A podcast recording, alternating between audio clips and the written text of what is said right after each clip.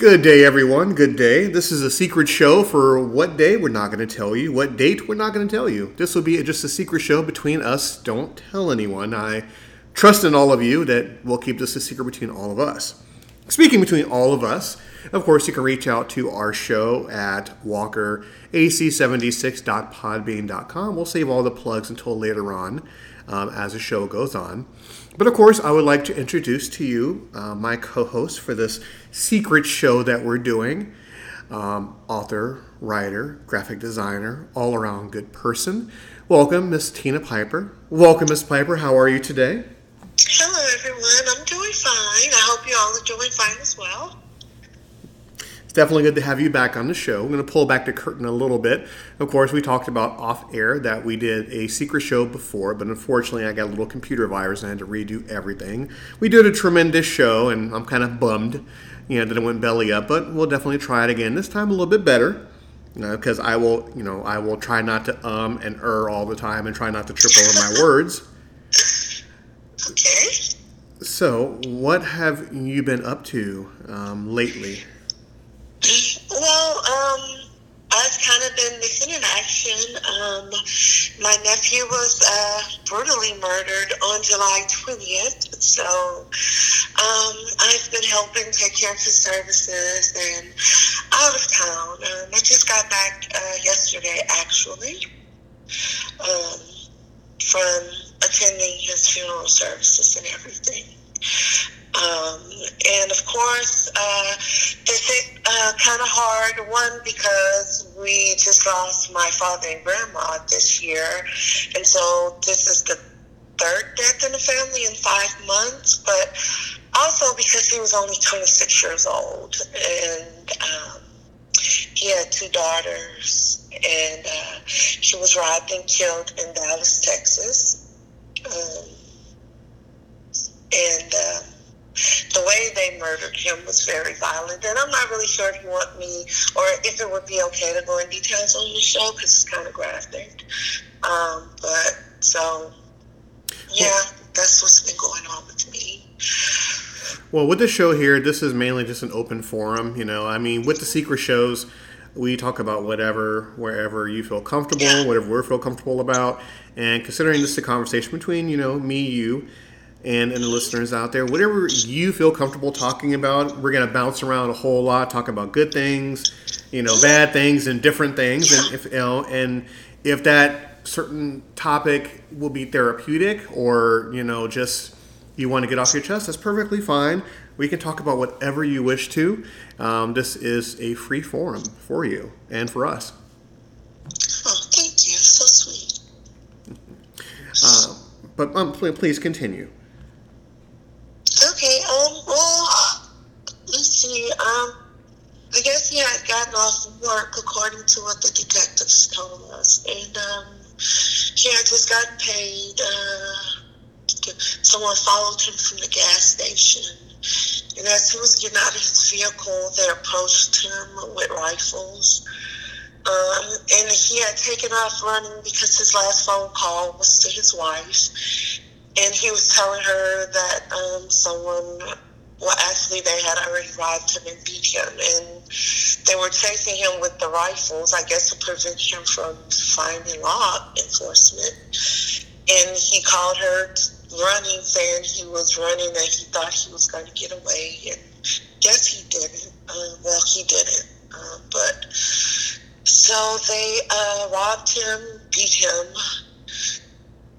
shot him in the eye, forehead, several times in the back, slit his throat, and ran over him with their vehicle. Um, so the funeral home had to do uh, facial reconstruction. And so we weren't allowed to touch him, touch him or anything because, of course, the body would have um, caved in. So it, it was, it was, it was very, very difficult to um, experience it, to see him that way. But um, it was very um, therapeutic. Also, we had a chance to say goodbye to him, and um, most heartbreaking was to have to support my brother through this. I'm the oldest child. My brother is second oldest, and um,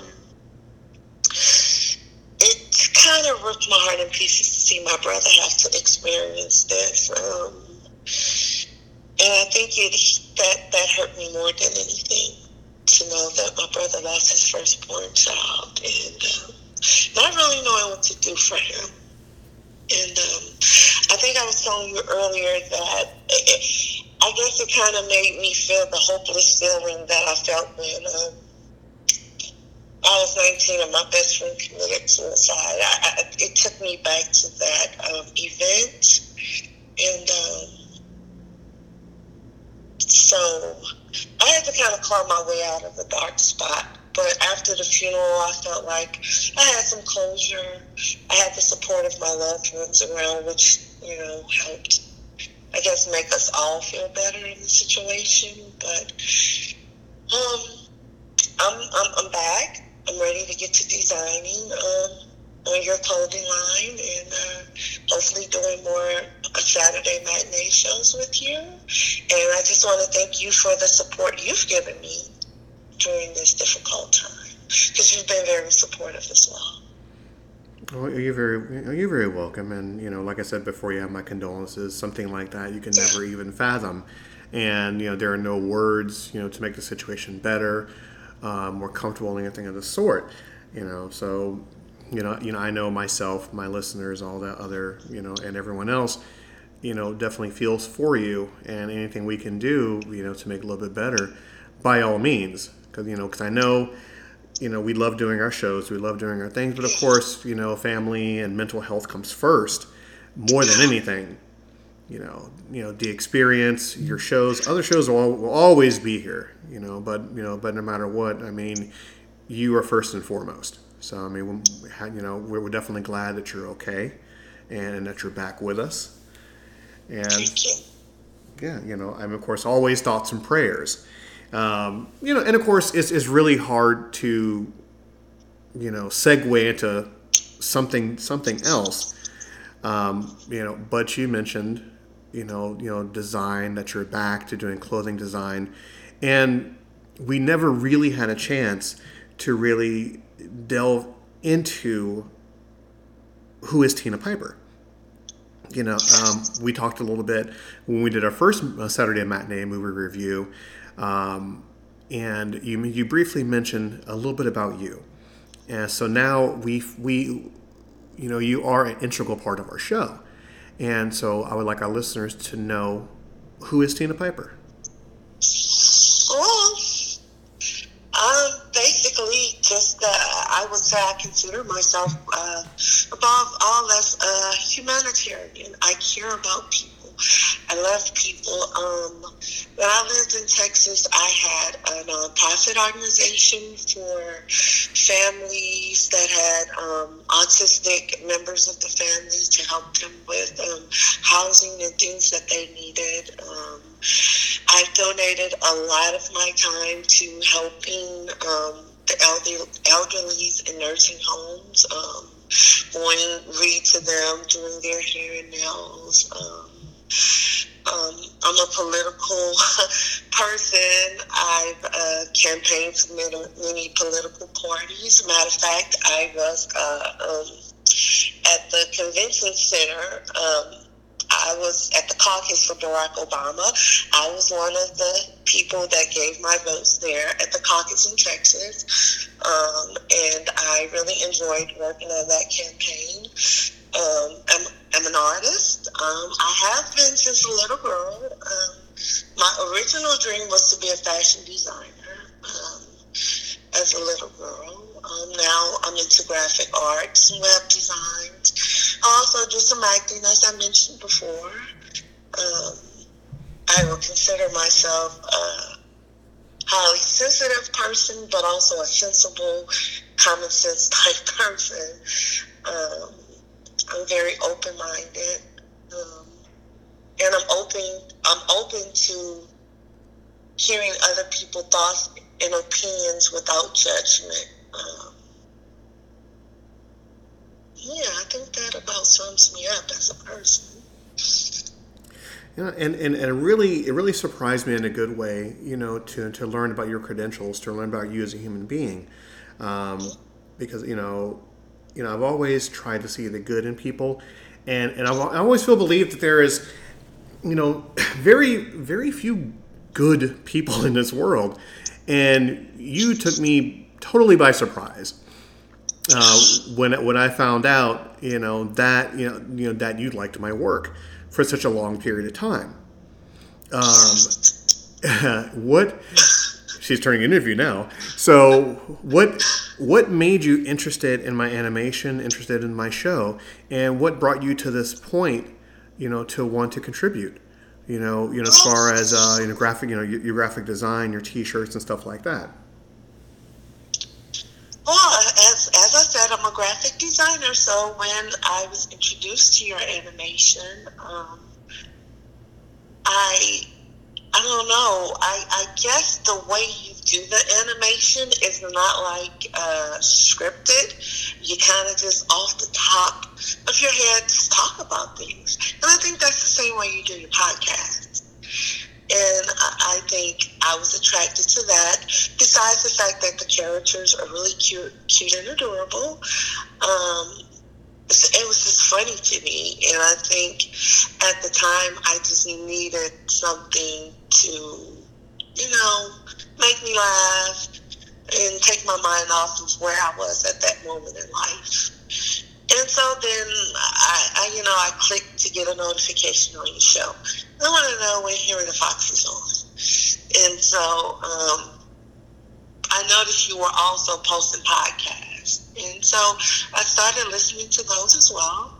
And eventually I went ahead and got the Podbean app.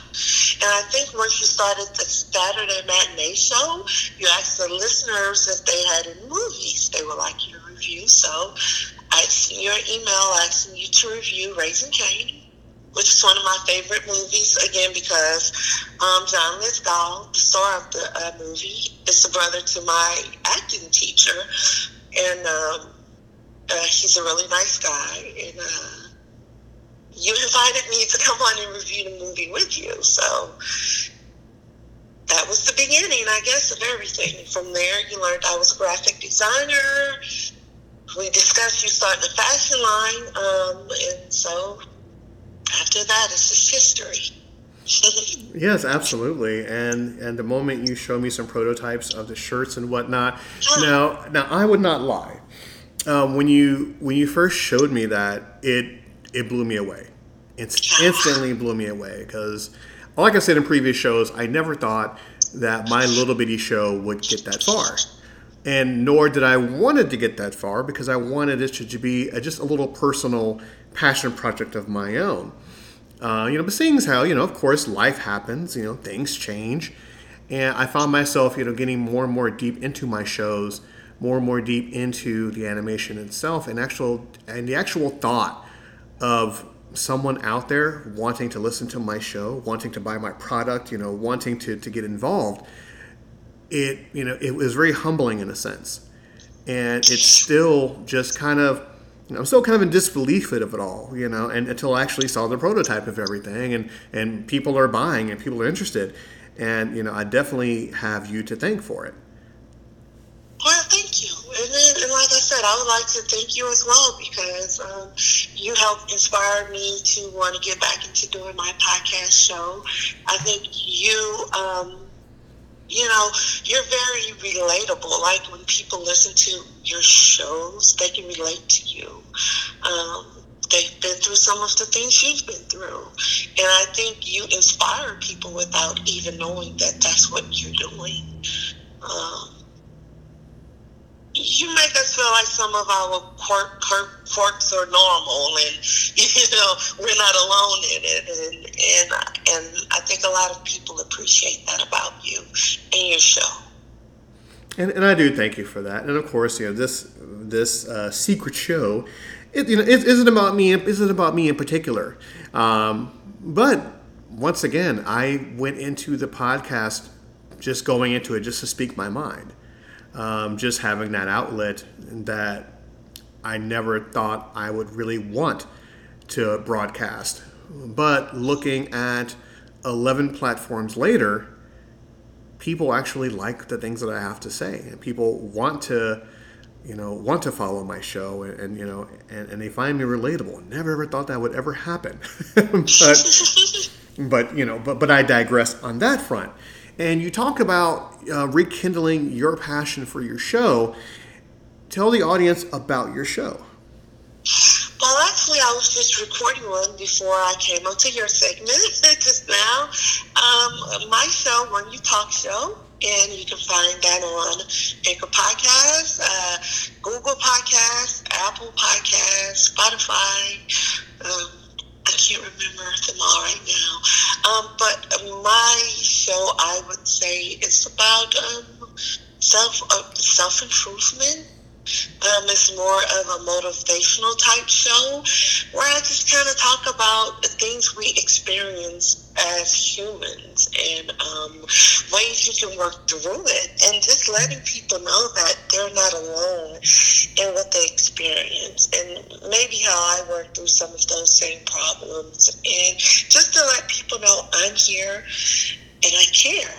Um, and so when I first thought about doing a podcast, there were so many things I wanted to talk about. Like I said, I'm really big into politics. Um, and so I thought about doing a political um, podcast. But then I thought, well, that would only probably reach the portion of the population that's politically, you know, affiliated with my party.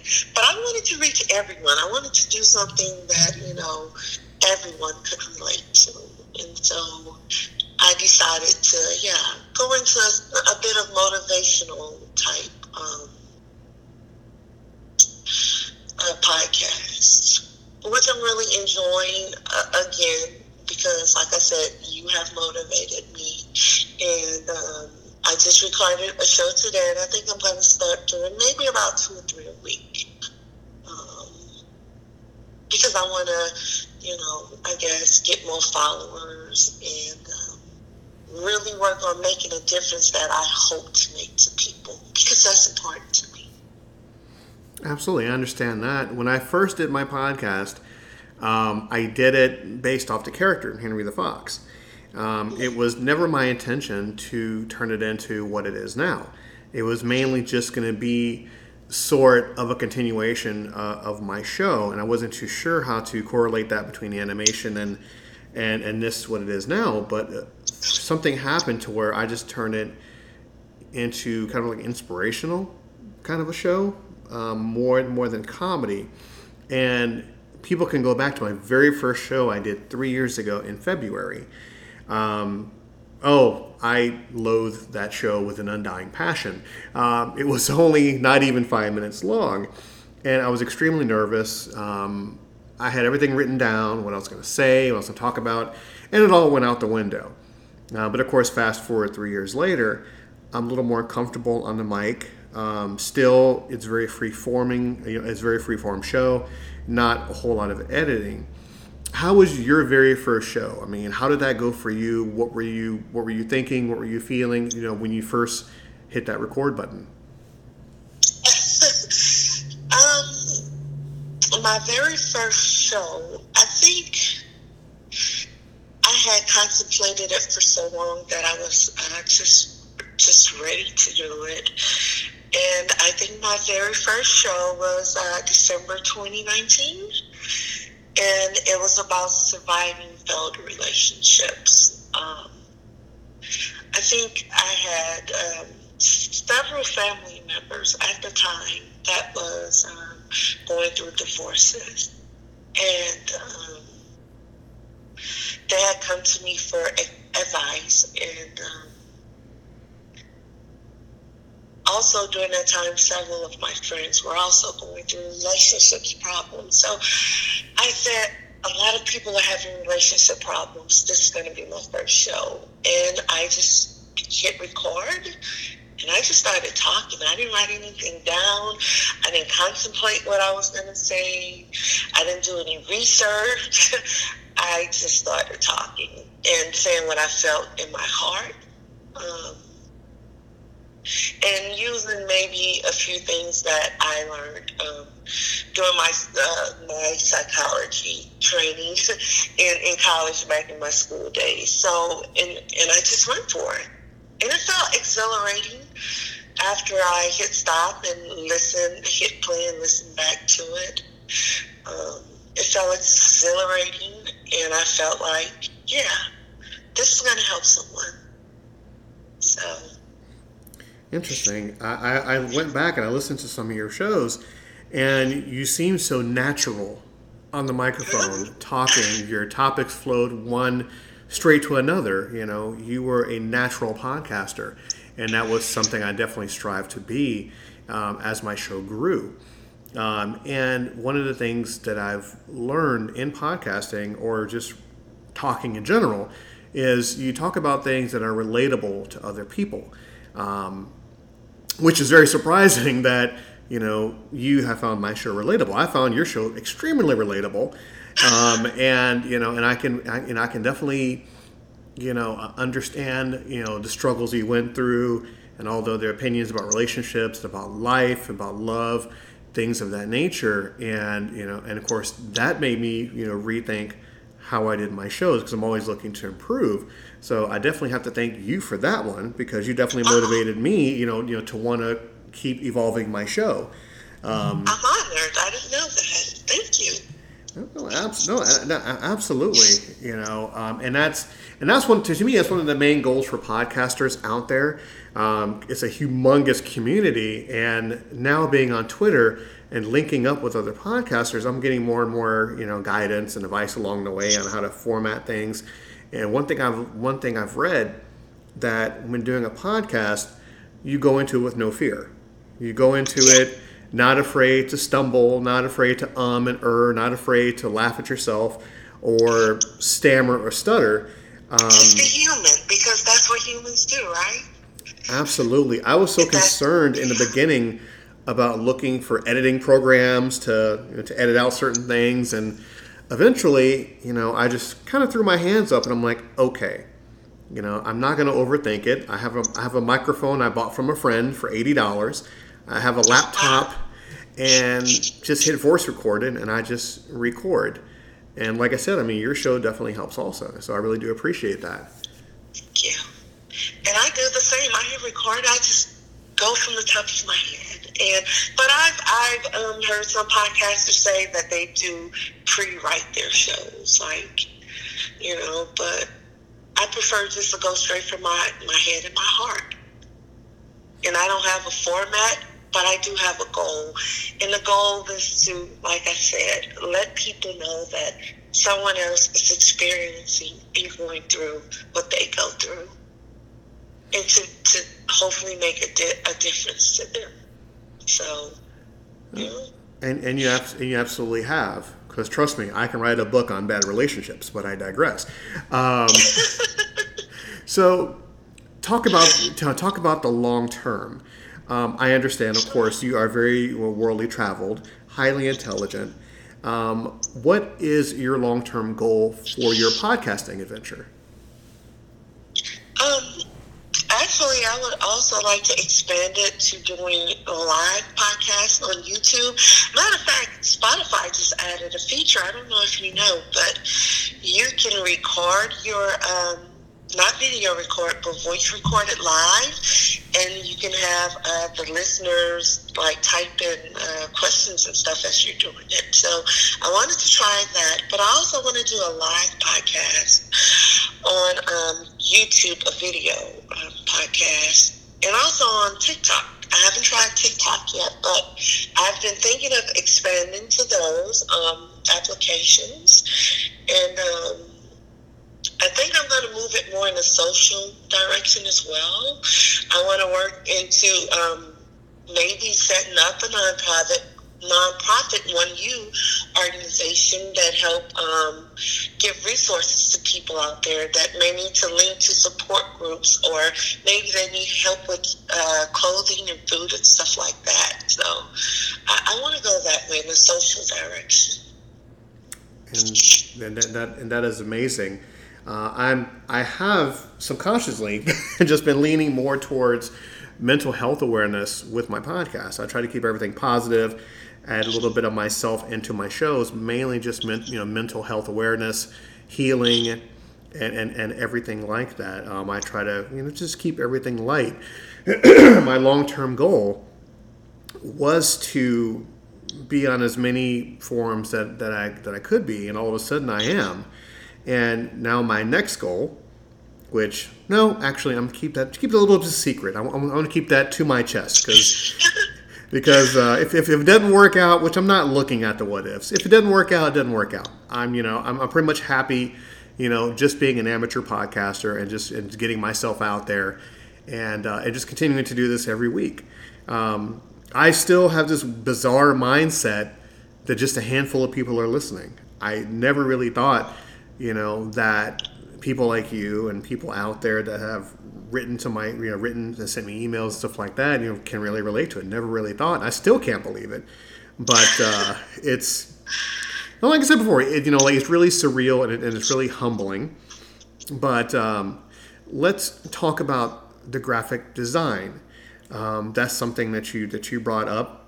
Um, a mysterious person that you know that uh, that you don't want to tell me um, gave you some ideas about T-shirts and hoodies. So we'll, we'll so like we'll start with that.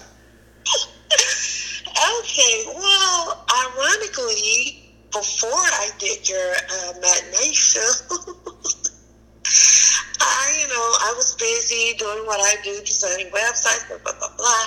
I did your podcast, and one of your listeners contacted me and asked me if I could design a surprise for you. And it was based on your hair Henry the Fox. So um, they were like, well, what about copyright infringements, et cetera, et cetera?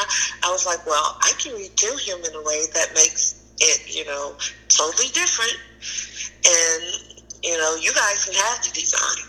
I won't copyright it, you know, it's, it's for you guys to have. So I worked on uh, a, a, a Fox, and I think it was from that mm, a light box something you had, you also came to me and asked me if I could make something like that. So it was really ironic that you guys both had that same box. And so I didn't want to spoil the surprise, but I'm like, I'm not going to sit up here and do another box when I've already done one. So I kind of spoiled the surprise by showing you the the one I did for that person, and uh, I was like, I, I hope they're not upset with me, and. Um, so you were blown away by it, and uh, I think it just started from there. And again, I apologize to your friend.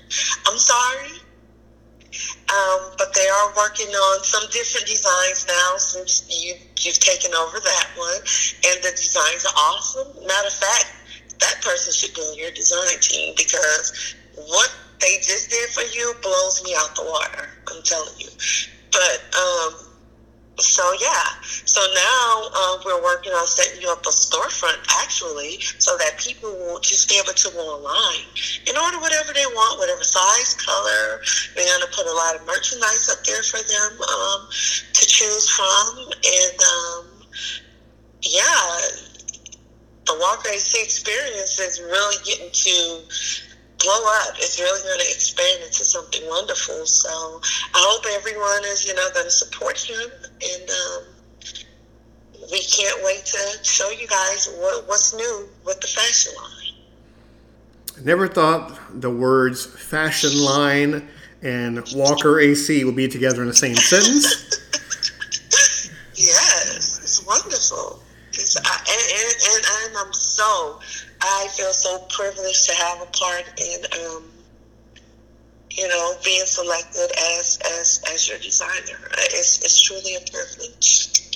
It's well, I mean, it's definitely. I'm definitely honored by it, and uh, we we won't talk too much about it, but just for all the listeners, stay tuned because I know I am, and and uh, I'm going to be you know like showing off some apparel uh, once you know, once I get some orders in, I'll you know, I, granted I'm horrible at modeling, but I'll just put it on a dummy and I'll just show it around for people.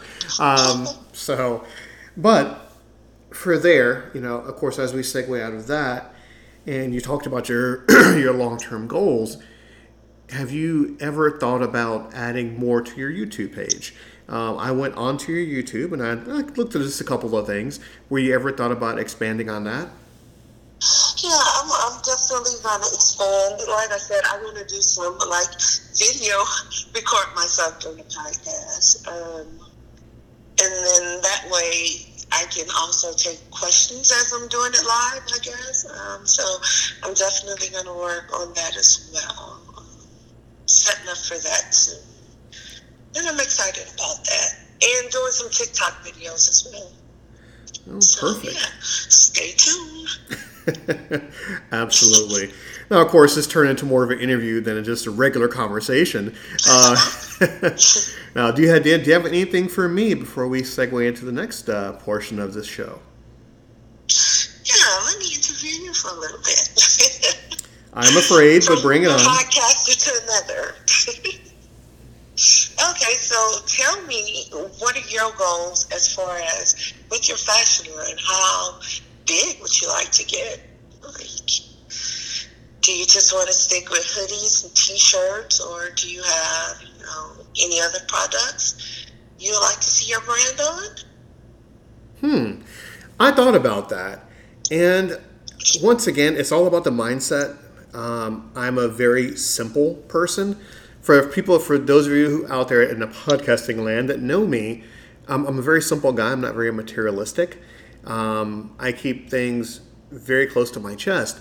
Um, but you know, once you showed me the designs for the T-shirt, the hoodies, and we talked more about the brand itself, I would like to experiment with anything and everything. Well, whether we talked about mugs, keychains, stickers, um, just whatever will get attention to the brand itself. Uh, I'm open for anything. We started out with t-shirts and hoodies. Now let's go to mugs. Now let's go to stickers. Now let's go to koozies. Um, you know, you know. Let's oh, and also masks. You know, because of course, obviously, we have to continue to be safe. So let's do you know either Henry the Fox or the Walker AC Experience masks. You know, you know, get more eyes on the product, and that's something I definitely like to do. Um, like I've said before, whether I sell one piece or 100 pieces, I'm still honored that this brand's been given an opportunity.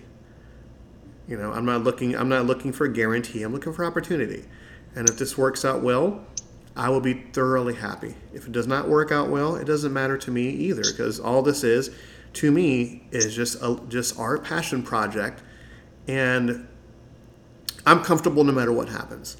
Um, like I said before, you know, life has a funny way of working things out. When you think it's your darkest hour, something comes along and just turns your whole world upside down. And that's something that you have definitely helped out with by leaps and bounds.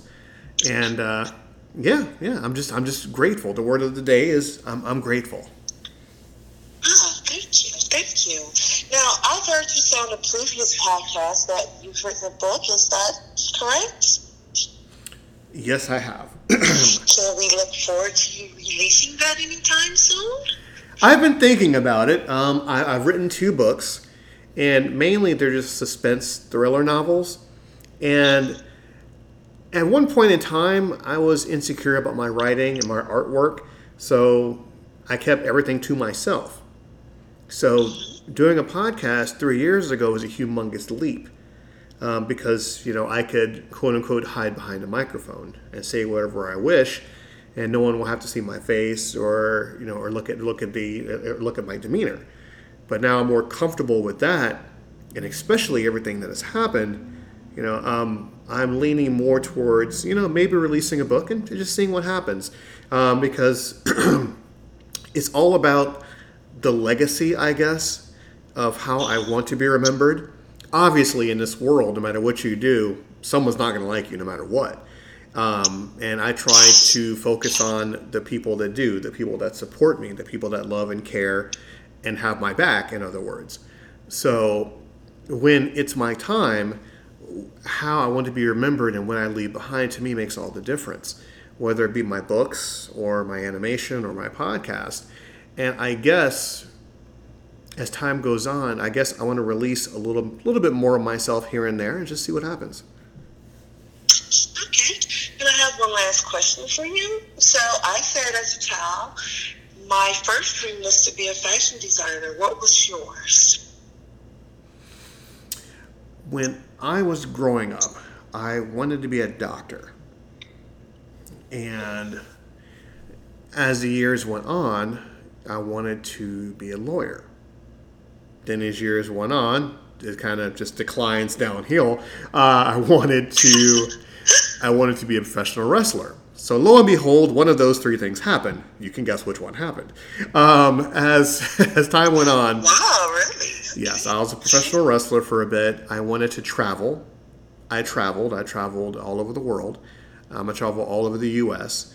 Um, I've done a lot in my life, and now that I'm 45, my stage has already been set.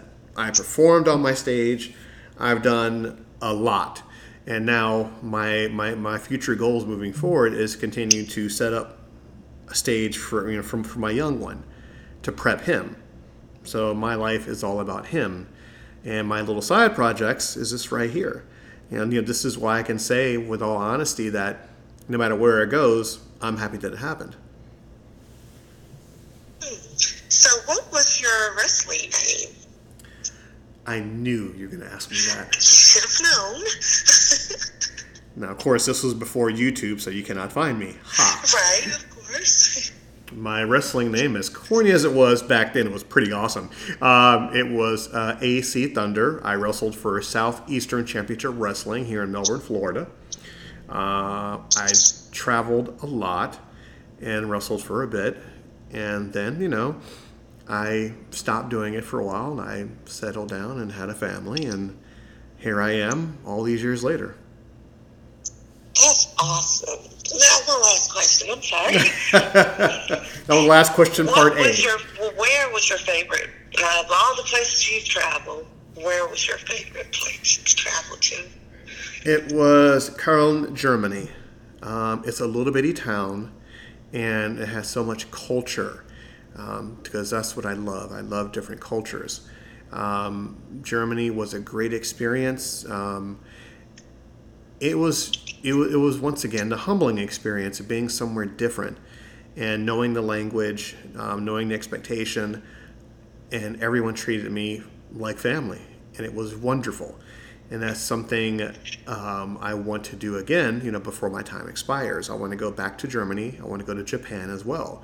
Um, I want to continue to be world traveled because as life gets, you know, as our memories get longer, our life gets shorter.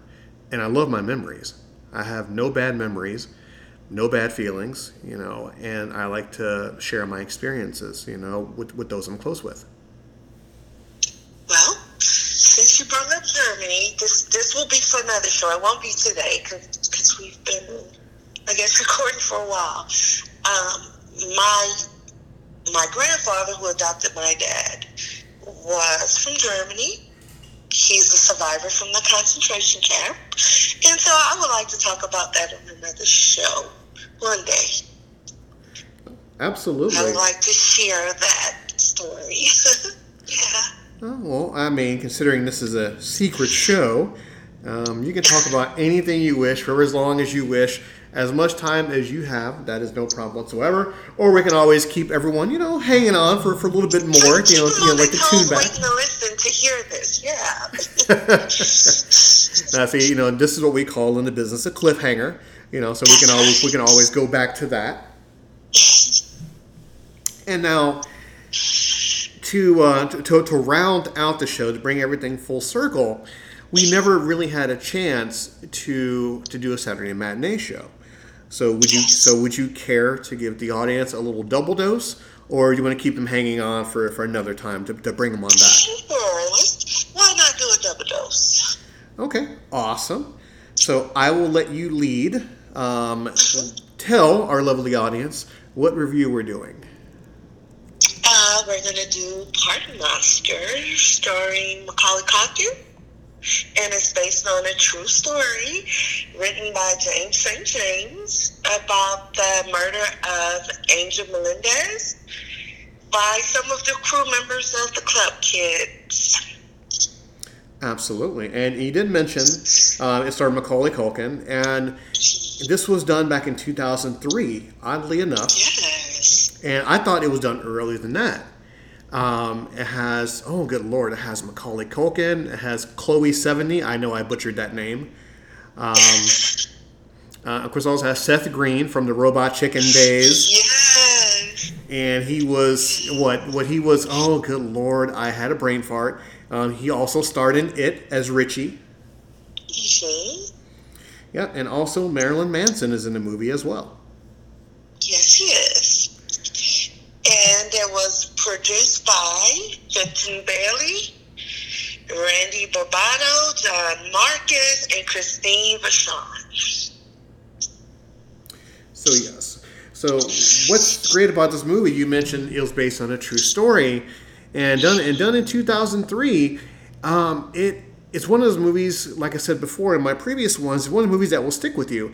And it was based on you know uh, you know the, the true life story of Disco Bloodbath, and it showed how Macaulay Culkin's character Michael, you know, really burst into the uh, you know like the club scene. And you know and how of course drugs were prevalent. And but but he didn't partake in them you know just yet you know ecstasy and cocaine and heroin and stuff of that nature. So Um, ironically, I guess um, I, I can recall in the beginning of the movie when um, his character Michael and James were uh, telling their story. I guess um, Macaulay Culkin's character had been molested by his Sunday school teacher, who he said would take him in the basement and teach him how to French kiss.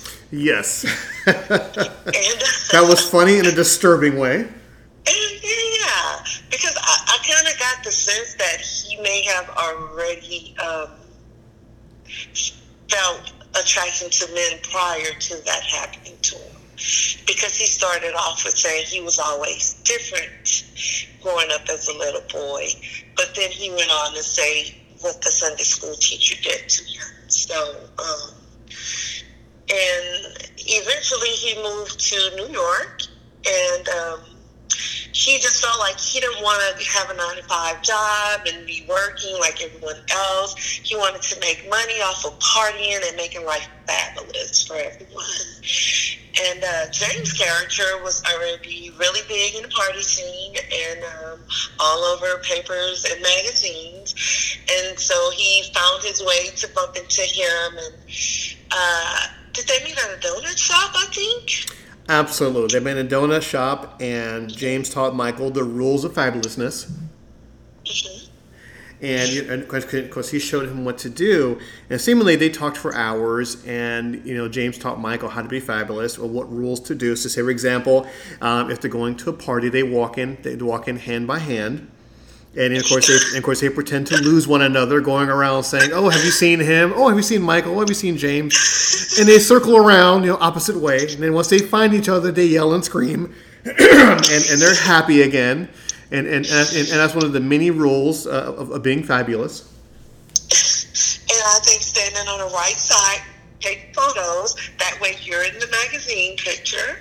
Uh, it, it was, I guess you have to see it to really understand how comical that was.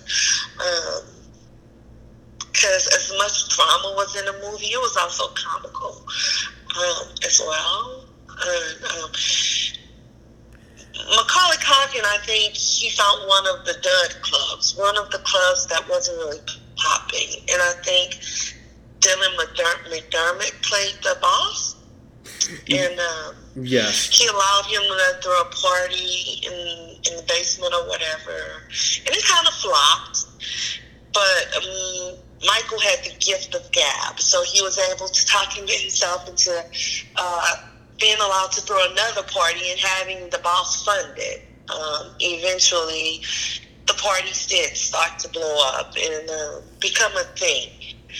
And I think his boss's wife was kind of jealous of the relationship there between Macaulay Culkin's character and the boss. Right, because And I think at one point she was like, "He's not your dad. You're not his son, or whatever." Exactly, and and what's really interesting, you know, the the connection between the boss um, Peter uh, uh, Peter Gates, and I, I forgot the, the Yeah, actual name yeah. of it. Yeah, um, Peter and Michael is that you know you know once again subconsciously Michael was looking for that father figure, and he was looking for that approval. Um, that, that he never got, and he found that in Peter because you know Peter gave him the opportunity to work in the club, but he was very strict over him, you know. But he gave him a lot of leeway because he secretly had faith in Michael, and and of course we not forget Michael's sidekick, Christina. Do you remember Christina? Yes, yes, that's right. And Oh and God. and, and, and who was Christina? As I remember, Christina was the one singing to the, um, I guess when James and Michael first met up. But I remember the scene when they were having a party in the back of a truck and Christina was driving. Yes, uh, yes. Uh, Christina was Marilyn Manson. Um, Yeah, yeah, played by Manson. he did not. He did not have a speaking role. He just made noises. Um, and we wasn't too sure what the basis of his character was, whether he was strung out or drugged out or just, I don't know, or just mentally deficient, I guess. But that's neither here nor there. please, please continue. Um, and, and um, it came to a point where they actually blew up so big that they were were on TV shows and stuff like that, being interviewed just for being fabulous, you know, just for being party kids. Um, but um, Michael met a boyfriend. I can't remember his name now. Uh, I think it was played by, and I'm gonna screw up his name, Wilmer.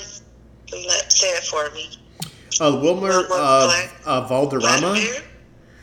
Yeah, that guy from the 70 shows, right? Yes. With Ashton Kutcher. Okay, so he was his boyfriend. I don't think he was initially gay from the beginning or homosexual, I'm sorry, from the beginning.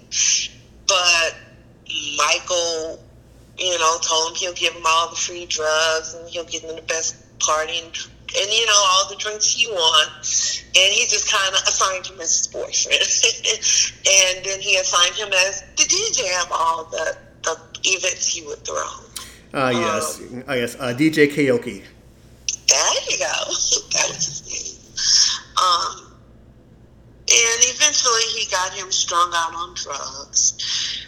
And um, I forgot why they broke up. Why did he leave eventually? Um, because uh, because it was Michael's birthday, and he and he got um, a humongous apartment. He was throwing a party, and this is before Michael did drugs.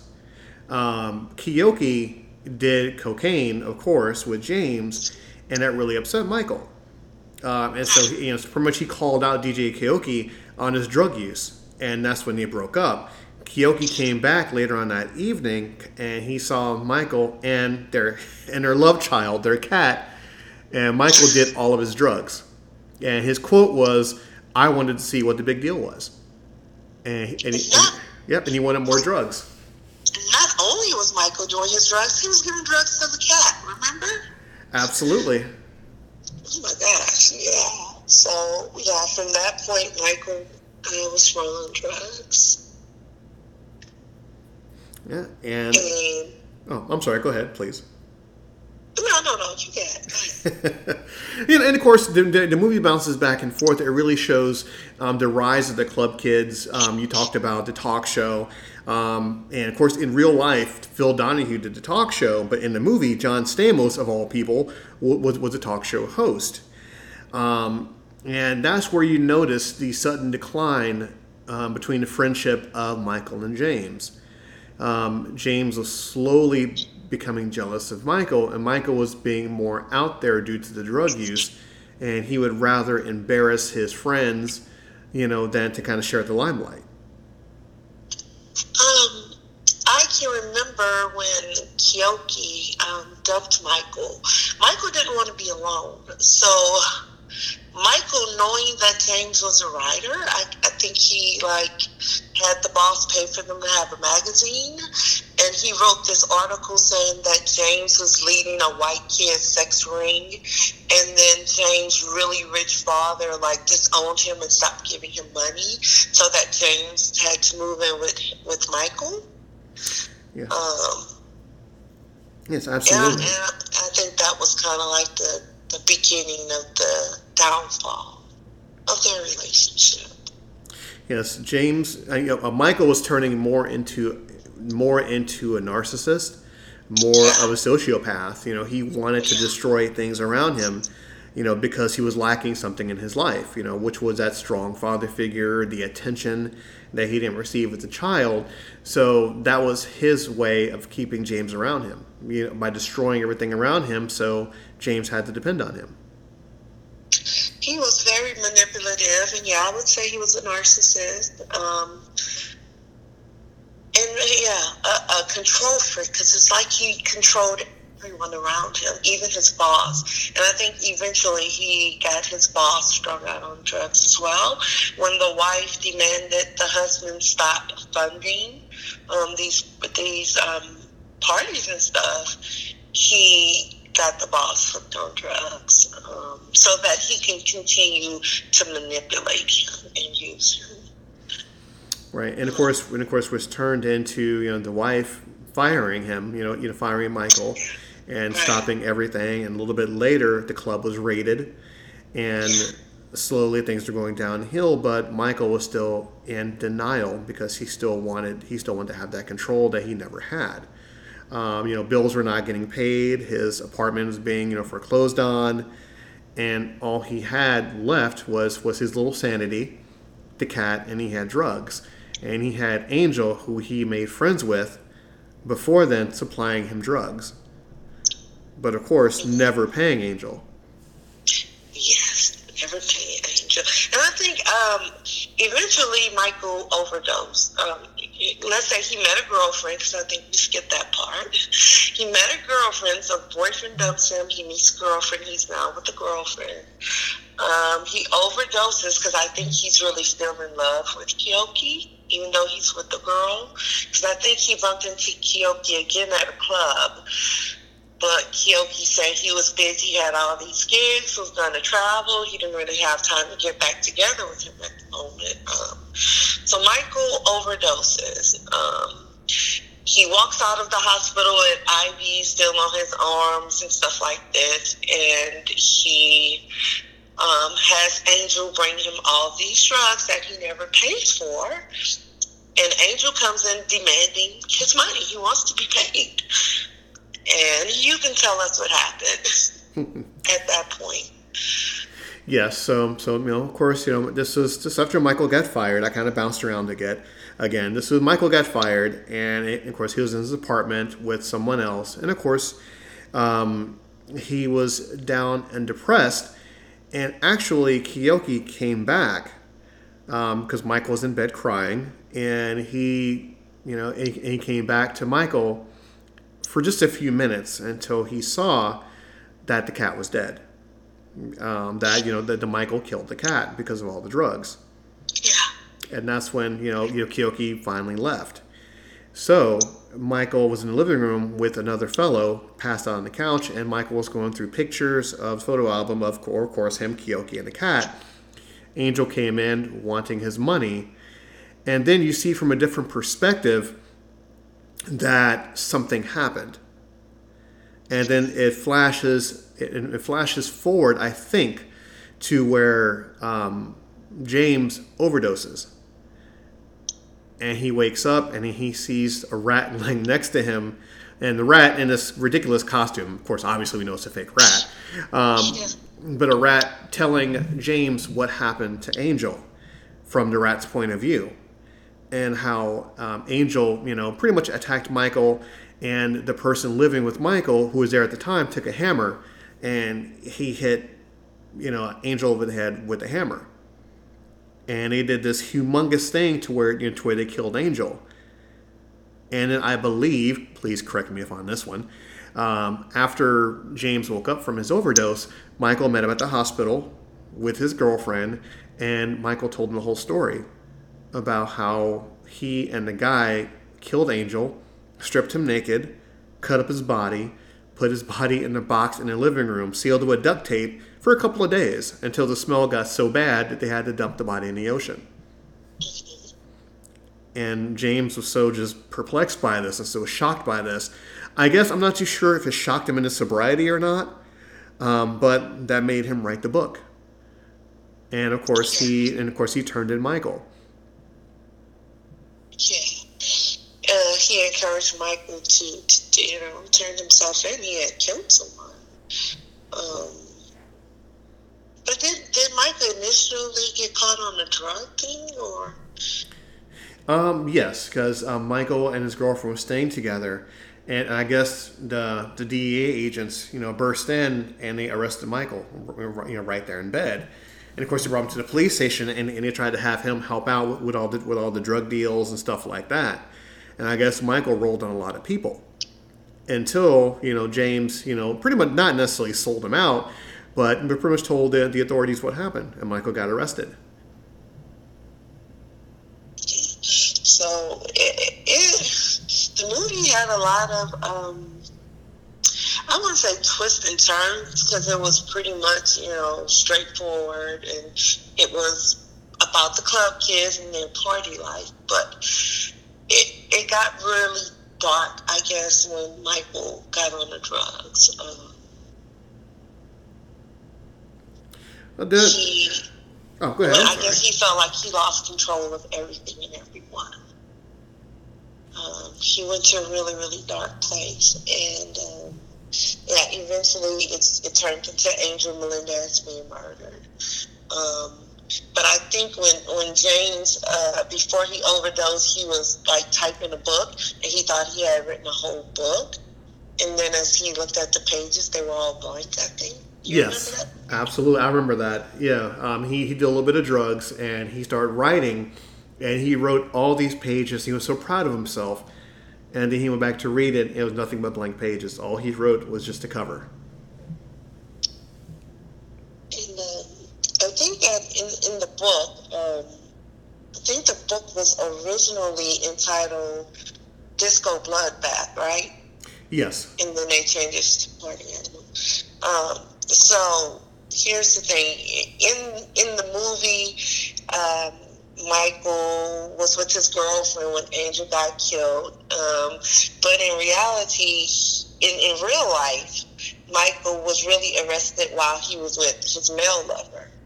Really? I and didn't know that. The one that was the girlfriend in the movie actually was a secretary and not his girlfriend. So they altered the movie a little bit from, from the book.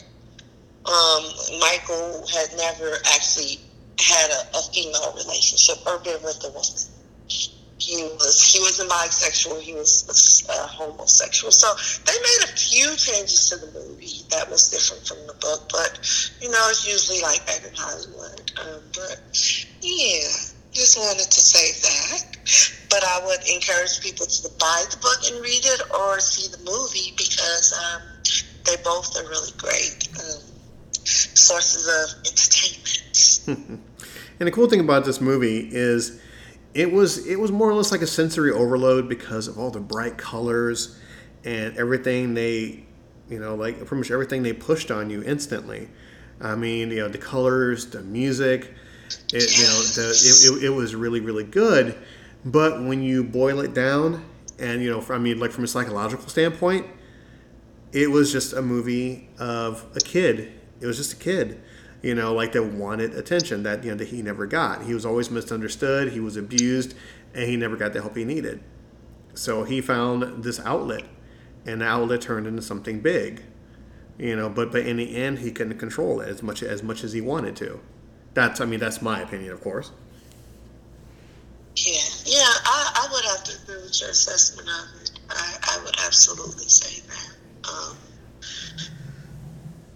so I think I think um, overall the movie, um, based on a based on a true story, um, it was very um, like you said, the colors, the music. You there was so much movement through the color and music that you got sucked into the movie, and it's almost like you was there at the parties with them or there in the scenes with them. And so I think I really enjoyed that aspect of the Yeah, the movie was really good. I watched it a lot. I mean, I've I downloaded the movie through nefarious means uh, many, many, many years ago, and I still watch it to this day. I still have the movie. It's, it's, it's really, really that good. Um, once again, it was done in 2003. It's 99 minutes. I mean, it's, it's a fairly easy movie to get through and to watch. The budget for that movie was $5 million. And the box office, it made uh, like a little over 700,000. So, yeah, it was very, very surprising for what it was. And of course, I believe people can still find it on YouTube or Amazon. And of course, you know, of course, there's multiple ways you can find this movie. And it's free on Tubi too. Really, I did not know that. Yeah, it's for free on Tubi. Yeah. Um, so we'll definitely put that. Uh, we'll put, definitely put that link in the description so if people want to watch it. I highly recommend watching this movie. Um, I give it an eight out of ten. What, what do you give it? Definitely probably give it a nine out of ten. Um, the music is awesome. The acting is awesome. Um, again, the writing, although altered from from the book for entertainment purposes, I mean, it, it, it was everything was um, to me awesome. I think I would have liked the reason why I wouldn't give it a ten is I would have liked a little bit more of those gory details, like to go more in depth um, with it. So they saved that for the end of the movie. Um, but I, I would have liked to have seen a little bit more of, um, I guess, the storyline with Angel um, outside of what we were shown about him. Understandable. And the movie's called Party Monster again. Yeah, find it on Tubi. There'll be a link in the description below. So, as we put a capper on this lovely show we've been doing, it's a mixture of a secret show and a movie review. Um, what are your thoughts about the show so far? What are your closing thoughts on, on the show so far? Um, Saturday matinee? Absolutely. The movie? Oh no, the, uh, the secret show slash Saturday the matinee. Secret show, well, I absolutely freaking love it, and you will too when you listen to it. That's for the listeners. Um, it's been fun. I've had a great time um, talking with you and doing this episode with you, and I look forward to doing some more um, movie reviews. I look forward to getting to work on designing some more um, products for you, and um, I've had a fun time today. Awesome. Uh, and of course, so once again, uh, where can they find you? You can find me on Twitter, One You Talk Show. You can find me on um, Facebook. I have a Facebook page, 1U Talk Show. And again, my podcast is on Anchor FM, Google Podcasts, Apple Podcasts, Spotify, um, I think Pandora. I saw the apps, but yeah, 1U Talk Show, and you can email me at 1U Talk Show at gmail.com.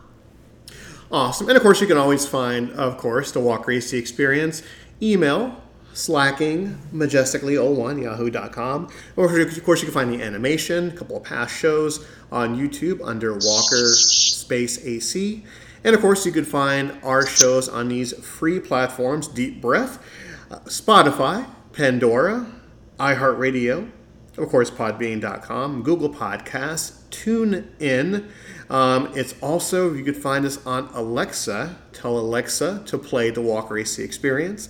You can find us on Stitcher, Deezer, D E E Z E R, Amazon Music, Player.fm, Listen Notes, Podcast Addict, and of course, Apple Podcasts. We're on iTunes. That makes me so happy. Brings a little dust to my eye. And also on Twitter, follow, subscribe, all that fun stuff on Twitter at um, Walker AC Experience 76. Miss Piper, my dear Tina, my dear confidant, friend, business partner, I thank you so much for joining the show, and I cannot wait to talk to you again. As always, it was my pleasure. Thank you. And of course, stay tuned after the show a little bit, and uh, we'll talk to you again soon. Thank you.